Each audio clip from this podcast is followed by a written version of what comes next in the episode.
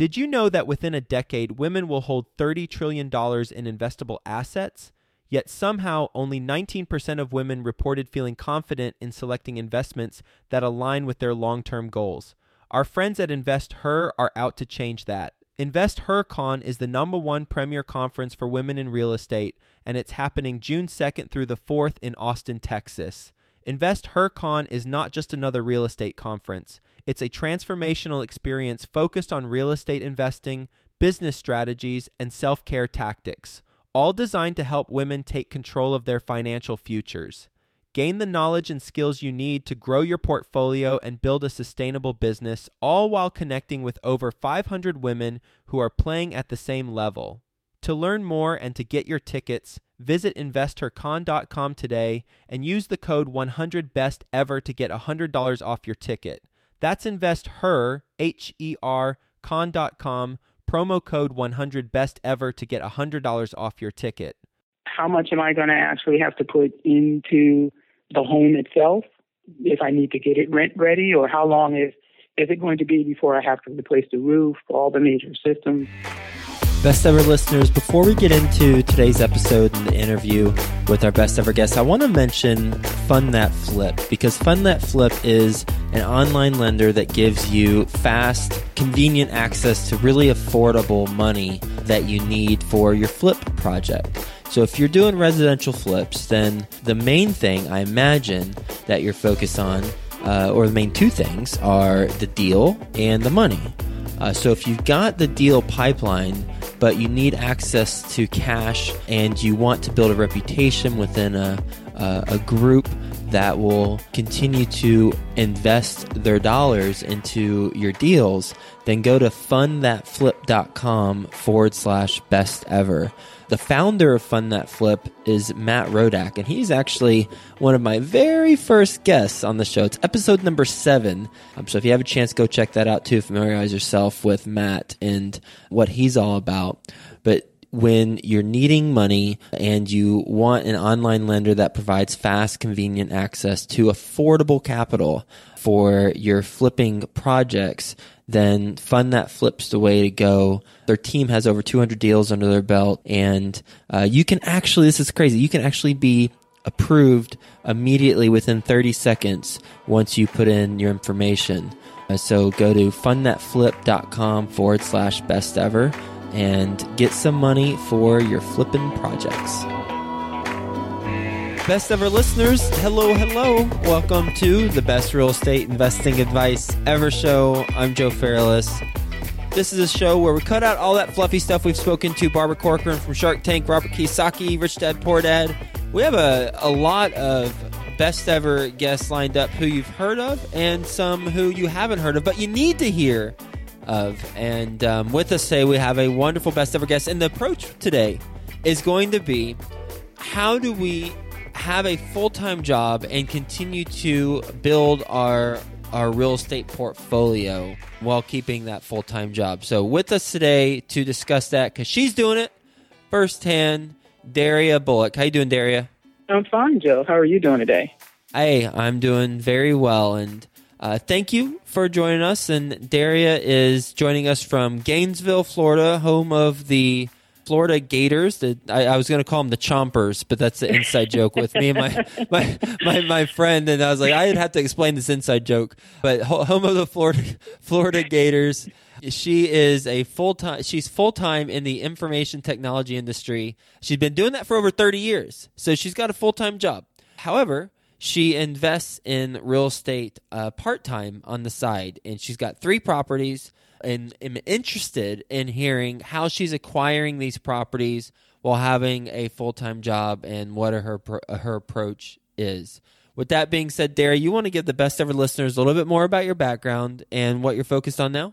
Okay, thanks, Joe. First, I'd like to thank you for uh, having me on the show. It's an exciting time for me. I guess I, I started out as a computer science major, and like I said, over 30 years, that has pretty much been my focus. Uh, the first house I consider it grandfathered into my portfolio because I ended up keeping it instead of moving away and selling like a lot of people do. I, for no reason, really just decided to keep it. I think at the time I did not want to have to deal with trying to learn what do I need to do to sell this property because it was my first property that I purchased. So then I would have to figure out, well, how do I sell this? And I had already accepted a position out of town and I needed to move quick. So I found a property manager, put it under their, you know, for rental, and they had been taking care of it ever since. Now I have had a, another property manager since then because the original uh, individual just didn't want to do the work anymore. And then I went on with my career for over 30 years. It's been in information technology. Uh, I'm a senior database administrator now for a, a local company here in Gainesville. Um, prior to that, it's pretty much been programming, project management, installation of systems. So probably just about anything that you can think of within information technology, I have actually done. Now, surprisingly, a couple of years ago, I decided to buy property and it was just getting into it just a little bit at a time. I started reading books. I'm actually reading a really great book now about negotiating uh, real estate as far as contracts and dealing with property managers and you know making sure that you know the deals that you're going after are those that are truly going to work for you. What book is it? Uh, it's a book by Robert Irwin. It's called uh, Tips and Traps for Negotiating Real Estate. Tips and, and Traps for Negotiating Real Estate. Okay. Yes, Yes, I picked this one up because as a negotiator, I've always looked at myself as not really being good at it. And I guess that's not true because as I look back on my career, I have always had to negotiate something. But for some reason, just in thinking about dealing with, like, say, a for sale by owner and dealing with that individual and speaking to them, right away I'm thinking, I do not know how to negotiate this. so right. I started looking for books that would help me with what I look at as as a fear. And we all need to get over those fears. So it's trying to find the books. Bigger Pockets has been an immense uh, education. It's got some great people out there on the forum. Uh, I've learned from a lot of individuals. Uh, I like to learn, and I also like to pass on what I've learned in hopes that it would help somebody else. Really quick on the tips and traps for negotiating real estate. And, and by the way, best ever listeners, the uh, link to that book you can just click in the show notes page if if you want to if you want to go get that book. But what what's one thing you've learned from that book? Just in negotiation, that everything is negotiable and it's essentially sitting down and presenting your side with the individual individuals that you're negotiating with and finding out whether or not that would be something that would be amenable between the two of you. It doesn't necessarily mean that because what the other side has written down on paper that you have to necessarily agree with. So that that was a big takeaway for me. Um, I think it's a, a fantastic book. I really do. I have several others that are waiting in the wings. Like I think my first book was I just went to the library because I really didn't know where to start. I mean, like I said, I bought the house two years ago, and it this was before I found bigger pockets. This was before I started reading all of the real estate books and buying them. And I went and found an agent, and I explained to her what I wanted to do because I knew where I wanted to go. It was just what were the steps that I needed to take in order to get there. And I bought this house. It's been rented out. It's doing well. I said, okay, well, that worked. So let me try and find another one. So I found another single family home uh, in a different part of town. Again, uh, Bigger Pockets has been immense education for me because I'm actually learning how to run my numbers correctly. How do I know that I'm actually getting into a good investment? I think I was blessed because uh, these two investments actually are working out very well. Now, there have been some things like, I don't know, lawn care. I know I see a lot of people talk about the different things that they have to pay for that they wish they knew before they got into it because they wouldn't have done it because it affects our cash flow. I mean, let, let's face it, if you can get the tenants to do the lawn, or if you don't really have a lawn and a lot of trees, then you're not you're not paying that expense. So that's more money in your pocket. So these are the things that they haven't hurt me, but I do look at them as a, it's a learning curve. So I go out now and with that in mind, I look at a lot of things now that I'm thinking ahead of time. How is this going to affect my cash flow? You know, is this going to be something that I can be satisfied with in the long run? So uh, it, it's been it's been a good learning curve. I wouldn't say that I have run across anything that has been too detrimental and just I was just sorry that I took this path. Let's talk about the two properties you have in Gainesville. Sure. Uh, what what are what are the numbers on? Let's talk about the first one. What what are the numbers on the first one? Well, what, what do you want to know? What I purchased it for, and what uh, what am I bringing in now? Yeah, yeah, sure. What you purchased it for? What's it rent for? And how much did it cost to get it ready for a tenant? Okay. Actually, didn't really cost a whole lot. It was probably under 100 $150 to get it ready because I was looking for a property that I didn't have to do a lot to. I didn't know anything about fixing and flipping. I didn't really know a whole lot as far as rehab. I took a lot of my experience from the first house that I had in Maryland, which I lived in, and the things that I did. And then I also took from my primary residence here and the things that I did as far as what I would have to replace. So I knew going into this, I wanted to try and find something that was rent ready. And this one pretty much was. I didn't have to put a roof on, I didn't have to do HVAC. Essentially, it was just painting. I mean, that came like in the next year, but to get it rent ready, it was probably about $100, $150 because I did a lot of the cleaning and the work myself. I, I paid 129 for it, 129,000. It's uh-huh. a three bed, two bath in a neighborhood that is not necessarily student rental. So my target was families and professionals. Um, I'll just say, I guess, a non-student base because that could uh-huh. that could be a lot of individuals. So yeah, so it's a three bed, two bath, about 1,500 square feet got a beautiful yard, and this was one of the learning experiences because of the beautiful yard and all the bushes and hedges. I have to pay for that. so that was that was an extra cost uh, that I didn't realize at the time. And like I think it's about ten percent now. I charge thirteen forty.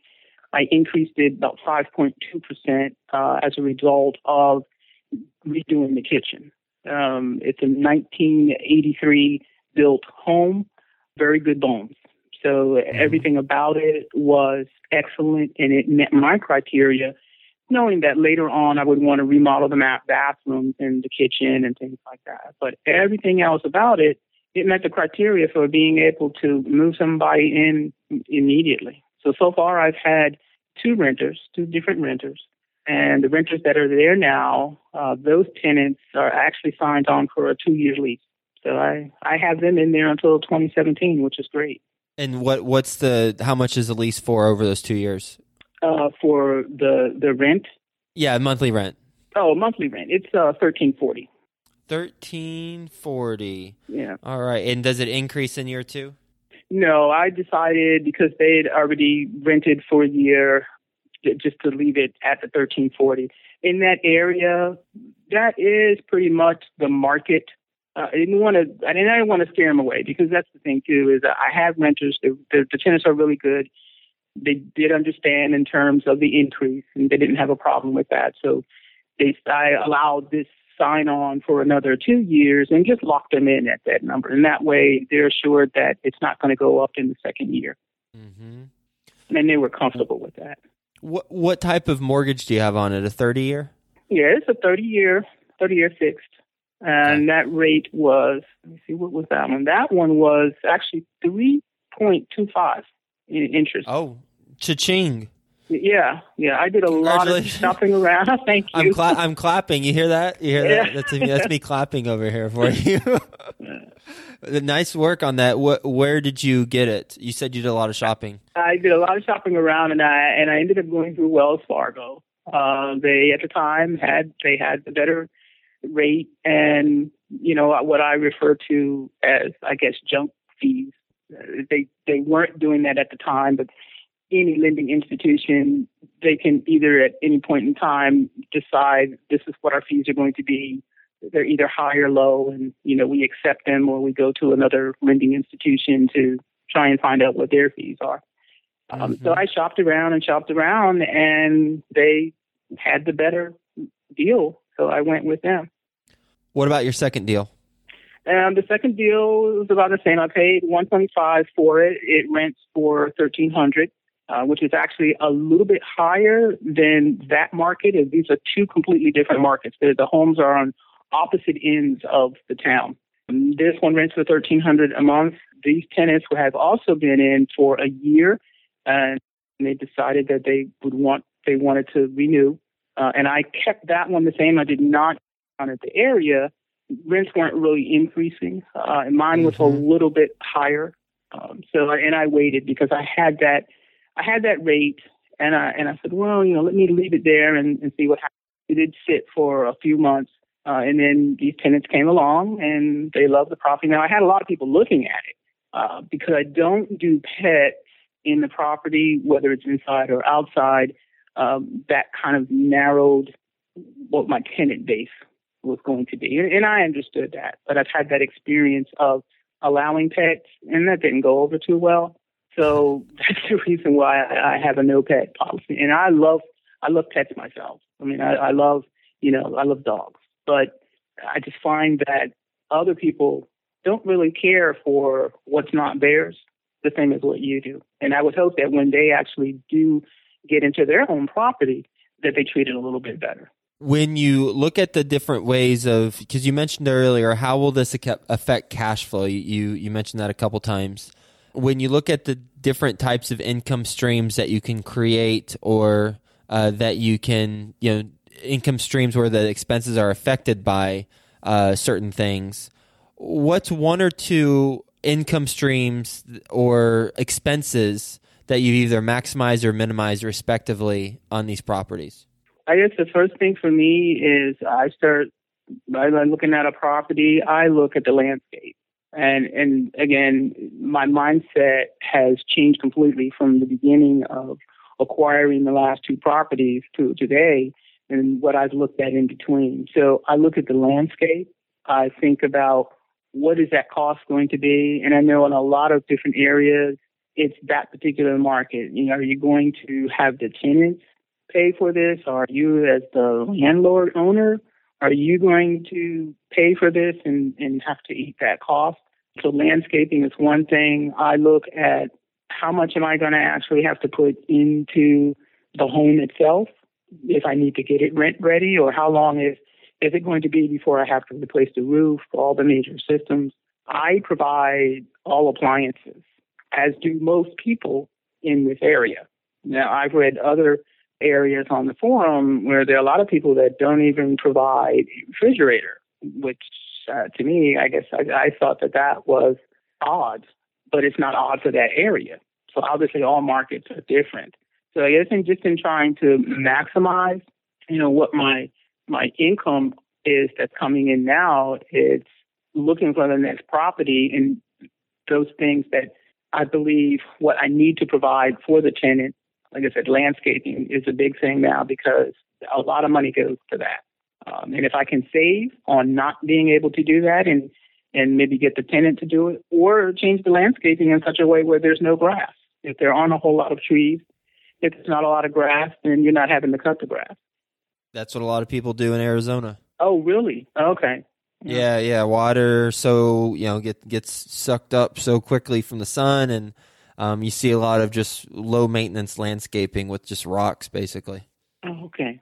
But then, but then on the flip side, I um, the the the way to differentiate yourself is to have grass in your property, and, and, then you can command premium rents. I I was speaking to uh, a billion dollar appraiser, and he he's actually been on the show before, and he was he was talking about how the the the places in in Phoenix where he's where he's at. And and the episode by the way is episode number 40. My goal is to Oh wait, no, that's not the episode. Um the episode is I'll I'll put the episode in the show notes link. Um, okay. But but the uh the, the the way he differentiate or the way he, uh, the other apartment communities differentiate is simply by putting grass and then they're able to command premium rents for for those properties. No, that's that's an interesting concept, and, and I think I grapple with that too. And I probably end up just acquiescing myself to, okay, I'm just not going to do that because I'm thinking if I do this, is this going to backfire on me?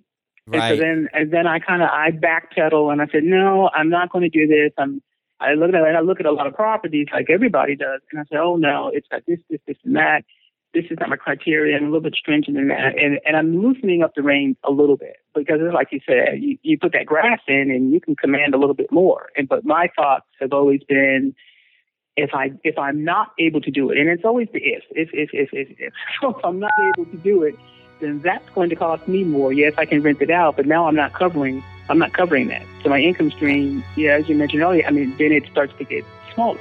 Absolutely. So it's, well, yeah, it's a tough decision. Daria, what's your best real estate investing advice ever? Patience.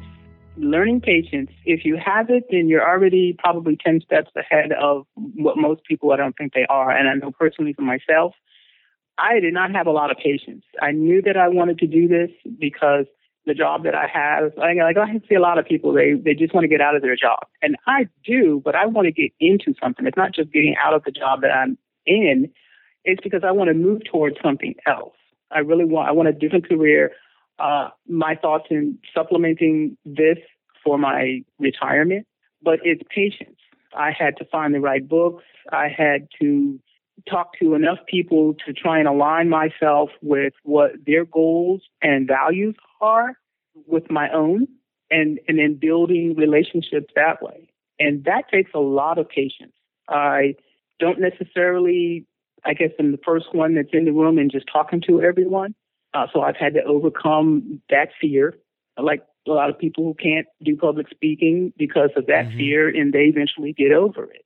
So it's patience and being able to just continue moving forward towards the goal that you set for yourself.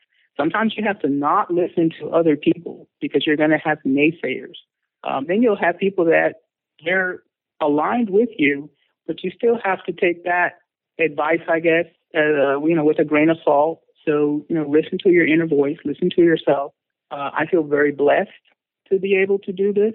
Still have a full time job. Uh, it's a lot stressful on myself only because it was me managing and organizing things that I needed to do because I have a full time job, but then I'm still trying to do real estate. So I get out of work, I do as much as I can as far as reading and searching, even when I am working. So in lunchtime, or sometimes I'll just take off and I'll do something and go back to work. But it's Monday through Friday. Uh, I am someone else's individual who's working for them and not myself. So all of that takes patience. Agreed. And that's that's certainly one of the most challenging aspects. It's so darn true, but it's uh, one of the most challenging things to reconcile inside our minds to have that patience, um, and then balance that with uh, the the desire and the drive and to make things happen at the same time. Because I, I think it should be you should have the patience, but you should also not wait for things to happen. And I think the I think the main takeaway for for me, at least with that, is uh, real estate takes time. It's not an overnight thing. And as long as we continue to methodically be methodical about it and methodically do things the the, the way that uh, we know how to do them based on our own experience, the books, and the people that we've surrounded ourselves with. You ready for the best ever lightning round? Oh, sure. All right. First, a quick word from our best ever partners. If you need money for your flipping project, then go to fundthatflip.com forward slash best ever. You'll know within 30 seconds if you're approved or not to get money for your residential flip. Go to fundthatflip.com forward slash best ever. Best ever book you've read? Best ever book that I've read. But probably the book that I'm reading now, uh, Tips and Traps for Negotiating Real Estate by Robert Irwin. Started out reading from the library the foreclosure books uh, but so far, with what I've read that I've had under my belt, I would have to say that the negotiating book is the best one ever. Taught me a lot of things. Best ever personal growth experience, and what you learn from it? Having confident, more confidence in myself. What I've learned from it is that anything is achievable. I mean, you can attain anything by just making sure that you continue on, you know, with the goals that you have set and moving forward. Best ever deal you've done? I don't know that I've actually hit the best ever deal yet. I guess when I when I get that apartment complex, then I can probably answer that. Best ever way you like to give back? Teaching, which odd for me, I didn't think was not my forte, but I'm finding that it's a hidden talent. I love research, so I go and I talk to others, and then when I see a question like I started in the forum, actually answering a lot more, asking more questions.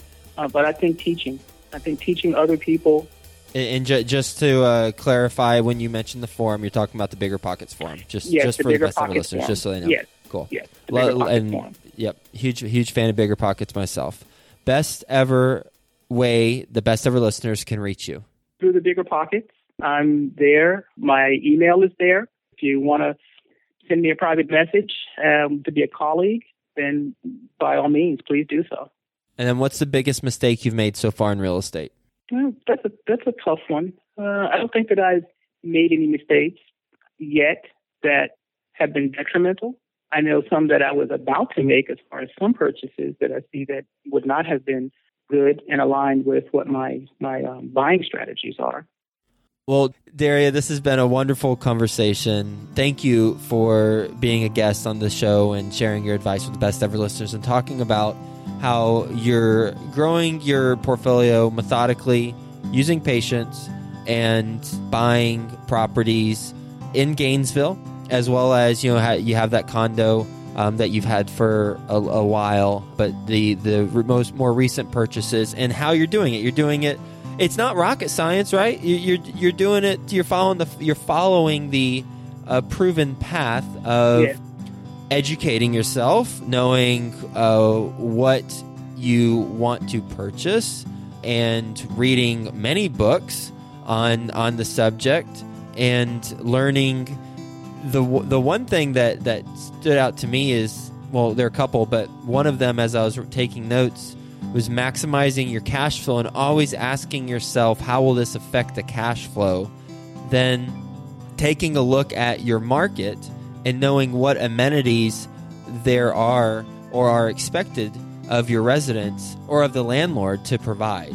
One yeah. of them you said was the appliances some markets do supply them, some people don't. So here's the takeaway for the for best ever listeners: know what your market expectations are for the amenities and then determine how can you enhance your cash flow based on those expectations maybe your market doesn't uh, require or or the, residents don't expect you to provide the the refrigerator. And so perhaps there's a way that you can um, either buy a fridge or do some sort of rent a center deal and but do it privately where you buy it and then they rent it from you uh, or there's a lease to own. Who knows? There's there's so many different creative options on appliances or on you know different things they could lease from you. Uh, one of one of the things that uh, whenever I was meeting with my mastermind group here in Cincinnati, they they mentioned that someone came to uh, to speak to a conference here locally, and they were talking about how they offer their residents packages, where it's you know an entertainment package upon move in uh, for just this much more a month, um, and then they have like a, a different type of package, and what it does is they're able to charge a premium for rent by upgrading upgrading quote unquote with these certain you know amenities for for the property. So we're only limited by our creativity uh, for how to maximize the income. And you you uh, you you you honing in on that question really inspired me to think that way, and I appreciate you mentioning that. And thanks so much for being on the show. And we will talk to you soon. Hope you have a best ever day. Well, thank you so much, Joe, for having me. I really appreciate it. I feel honored.